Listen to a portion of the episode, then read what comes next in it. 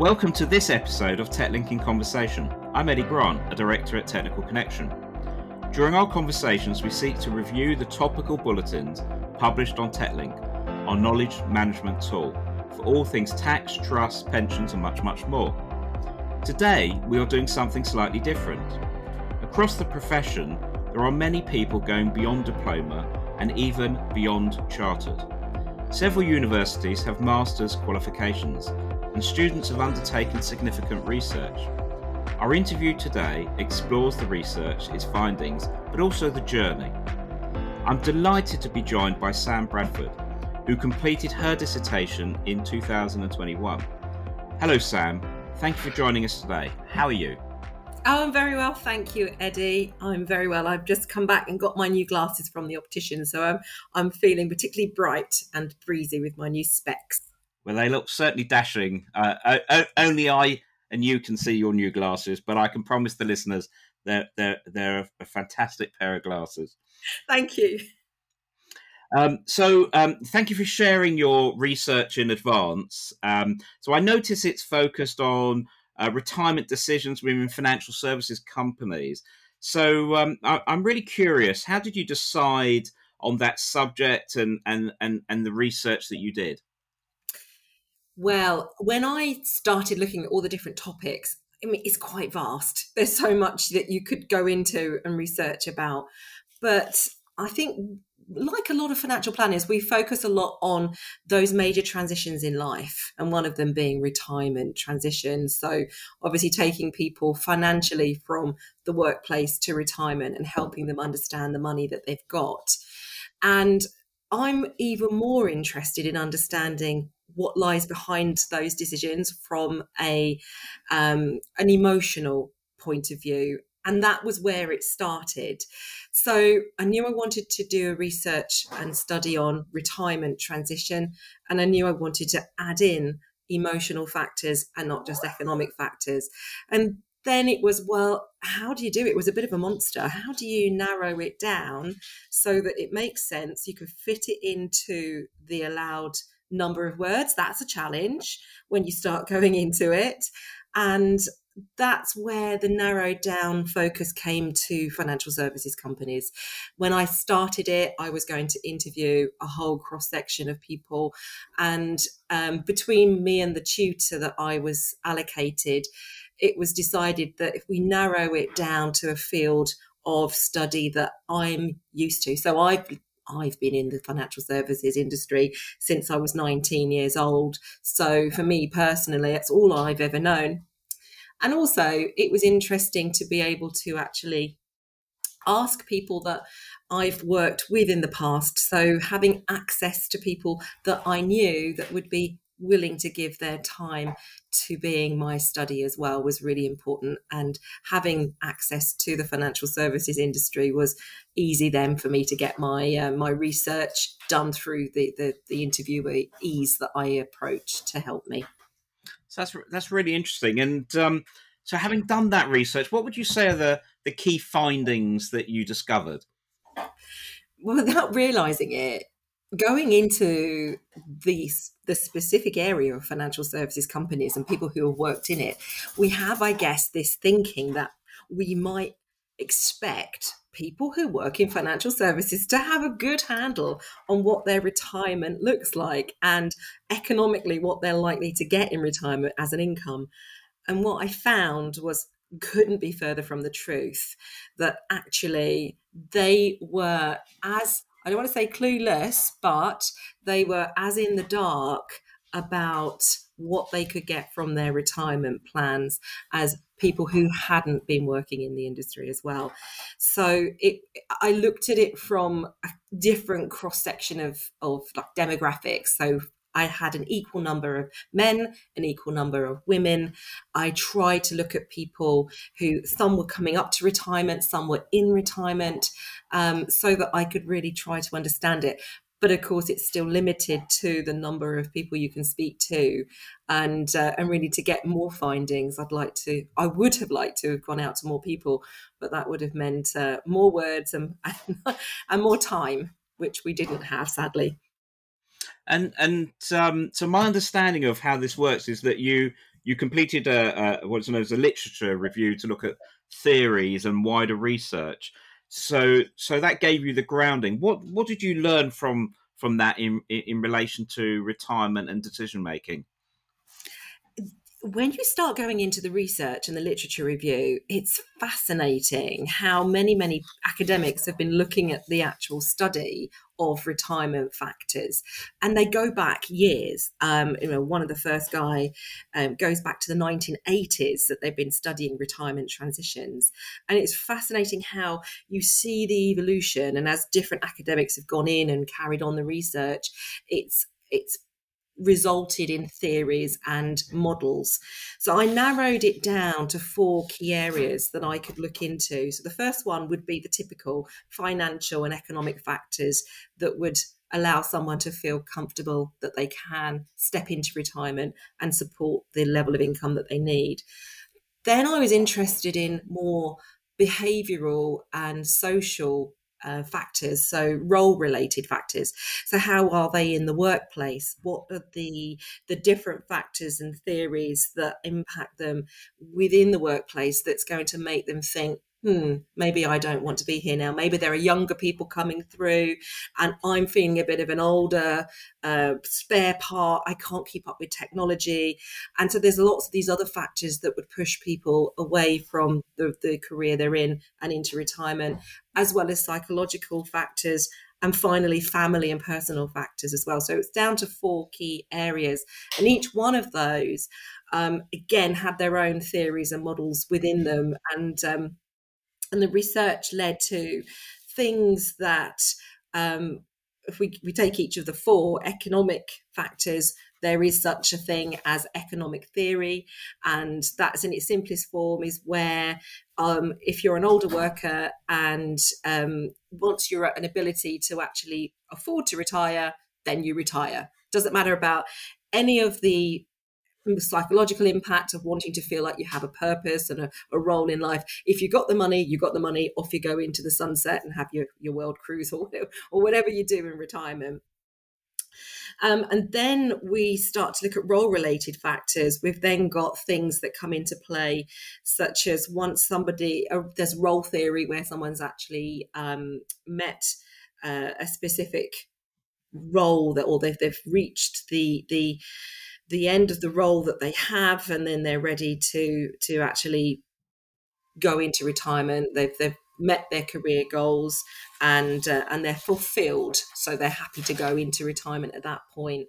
Um, but then equally you could have disengagement theory as well where um, we look at the the point where they actually start to withdraw from the workplace. So this is quite an interesting fact that when people start to think about retirement. So, um, in the research, when we actually started studying it with people, come away from the theory now, we're actually going in speaking with people.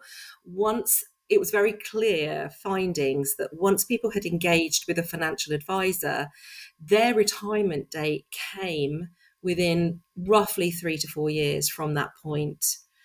And I think that I suspect a bit of that would have been disengagement theory coming in because they've suddenly seen the clarity and understanding that they could retire. They know the numbers, so they've got the economic side, but also the psychological sides coming in here because they start to realize that they could leave.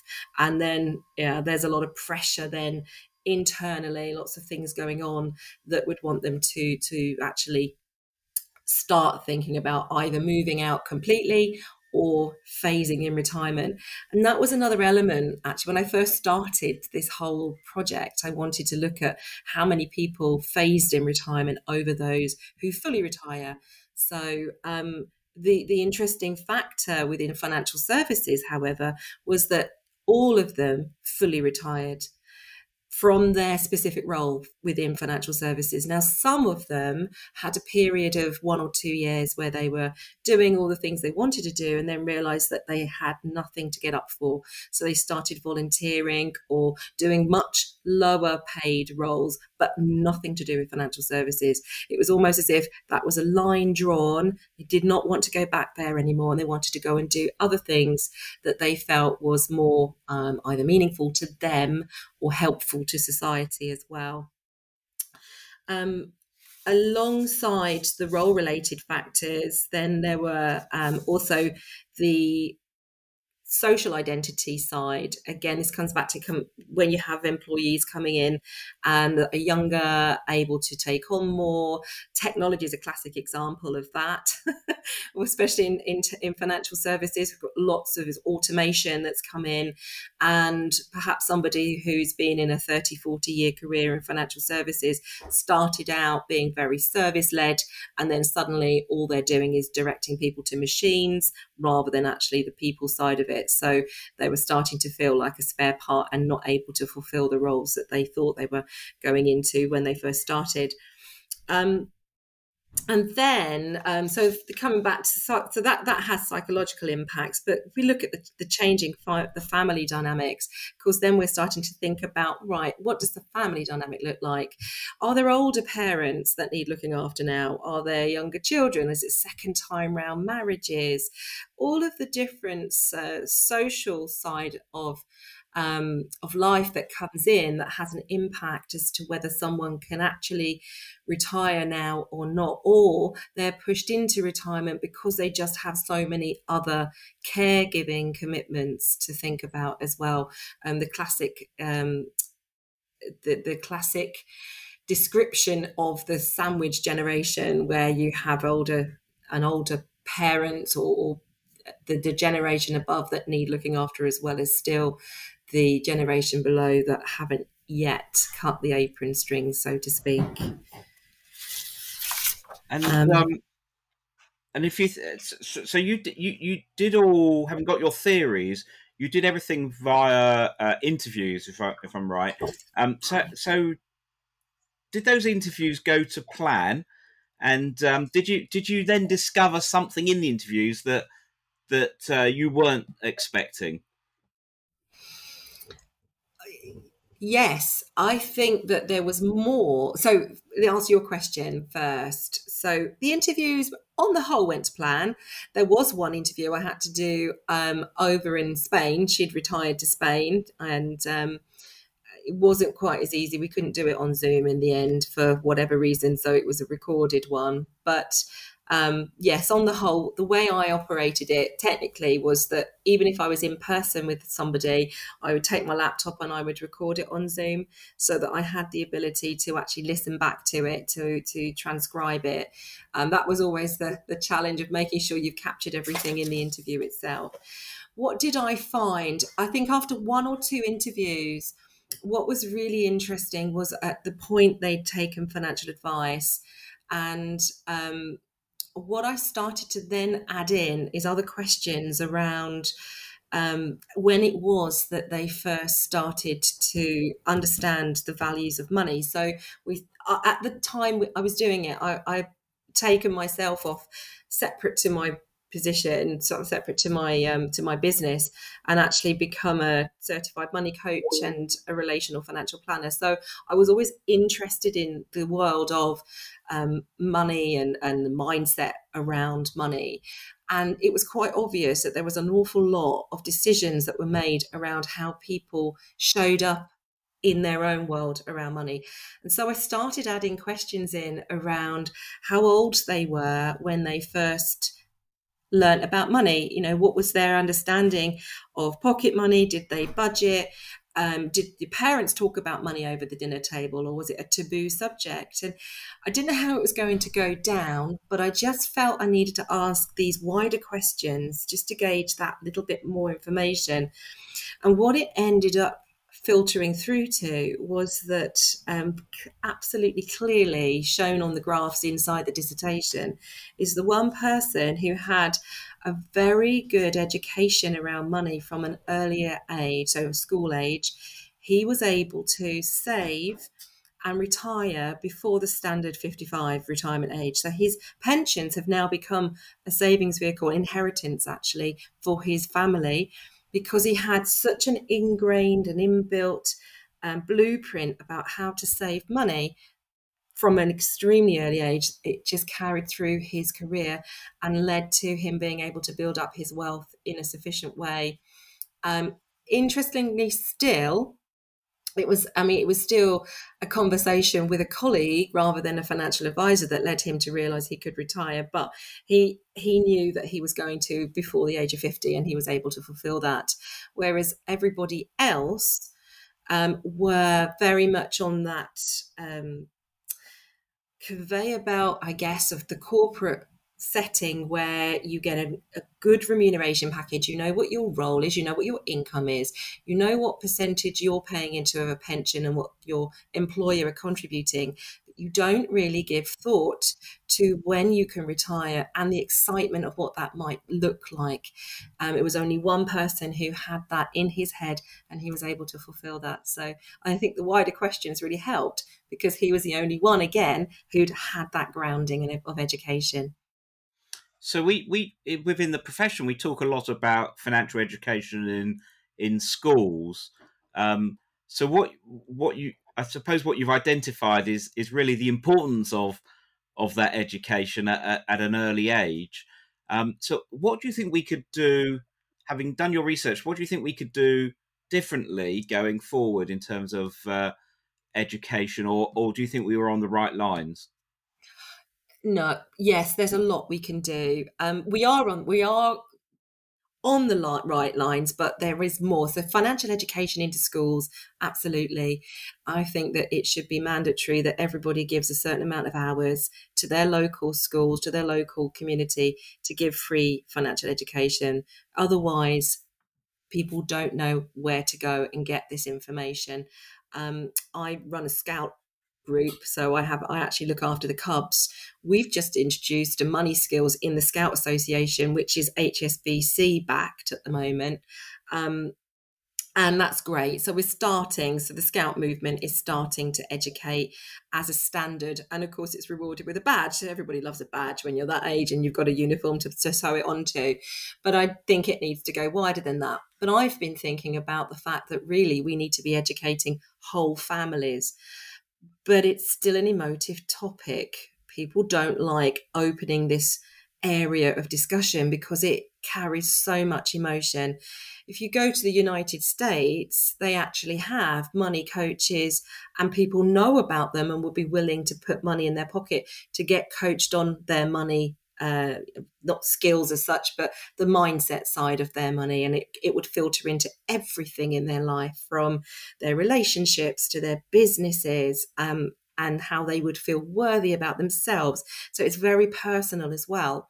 But over here, there's only a handful of people that are trying to get out there and tra- uh, trailblaze in this area. It's something that you, you talk to a you talk to a client, I mean, I try to ask them powerful questions, which are coaching questions. They don't know that necessarily, but sometimes they look at you blankly and go, why are you asking that? But it's so you get and get underneath the skin a little bit more about what's going on. The importance of it, you can tell I can talk all day about this, but the importance of it is so that when you start to get to the point where we're in now where we're going to have you know economic turmoil because of things going on out of our control i've had two emails this morning from clients already asking me what's going on what's happening to my investments.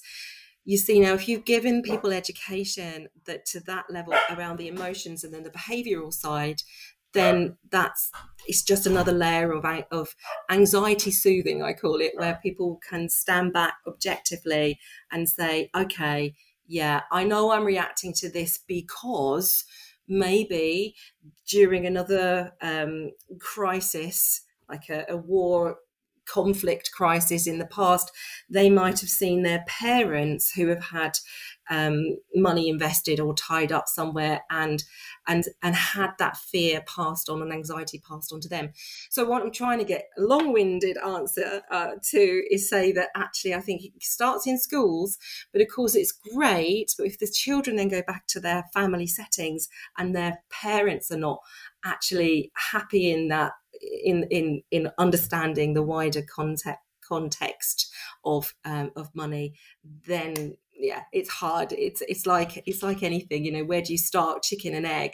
And I'd love to offer whole family group based uh, educational programs, but unfortunately, there's only a certain amount of hours in a day. Um, oh, sorry, Eddie.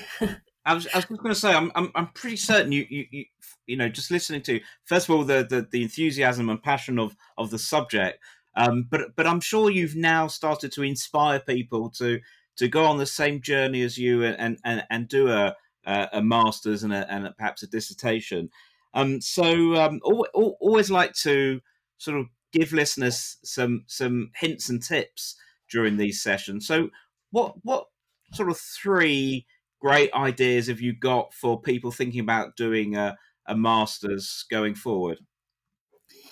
So I think to um, anybody wanting to do it, firstly, look long and hard at what you have going on in your life, um, because whilst it might seem it's a year long program, it's a 15,000 word dissertation, it's a completely different skill set to what you do day to day. And I don't think I appreciated that before I went into it. So if somebody had said to me that, uh, Sam, you're going to have to give up your weekends to do this because it, although I had a structure initially of two hours in the morning, eight to ten, p- uh, eight to ten a.m. was going to be two hours a day, Monday to Friday, dedicated to dissertation work, and then from ten a.m. my normal financial planning work no i could not by the time by the time i got myself into academic world writing it was probably halfway through that and i was just not doing it so i had to really just shift that into a weekend role which led to it being really intense um, definitely um, definitely spread it out because uh, again, I, I wasted too much time thinking too much. And, and actually, if I'd had put pen to paper earlier, I think I would have given myself a lot less stress in the long run. But that's hindsight, you know, is, is tells us these things. But um, sometimes things get in the way. Having said that, um, there are some amazing things out there to help support the research. And um, I was lucky enough, uh, my tutor was able to share a link. So I, the universities are great because they actually have packages they buy into of software to help you with all of the research so that you can sift through tens and tens of, of different academic research journals and um, other dissertations and actually extract what you need and then have a software tool to hold it in. I, am not very techy, but I devoted a whole weekend to learning uh, a, a, software tool called NVivo. It, you may may or may not have heard of it, but it was one of the best decisions I made and really helped me succinctly bring everything together. So that's a tip learn some of the great software packages out there. Don't be afraid of it. If I can do it, anybody can do it. It's going to really help you see where the themes are coming out of your research and just go and enjoy it. Go and study something that you really enjoy, which is what I've ended up doing. And it took me all of my willpower to stop me from signing up for the PhD. Uh, and it was purely a time thing, not anything else. It was just once I got through it and I really enjoyed what was coming out, I realized that actually this is needed by people like us who are in the field doing it. And once I can eventually slow down and hand the reins over to my daughter who works in the practice, maybe I will go ahead and do that. But that's for the late that's for later on, I think. Excellent, excellent. Thank you so much for your uh, time today and sharing uh, your insights. Um, really appreciate it, and uh, it's been great to to catch up as always. Thank you so much. Thank you for inviting me, Eddie. Thank you. The content of this recording is strictly for general consideration only. No action must be taken or refrained from based on the content alone. Professional advice must always be sought. Accordingly, neither Technical Connection Limited nor any of its officers, employees, or contractors can take responsibility for any loss occasioned because of such action or inaction.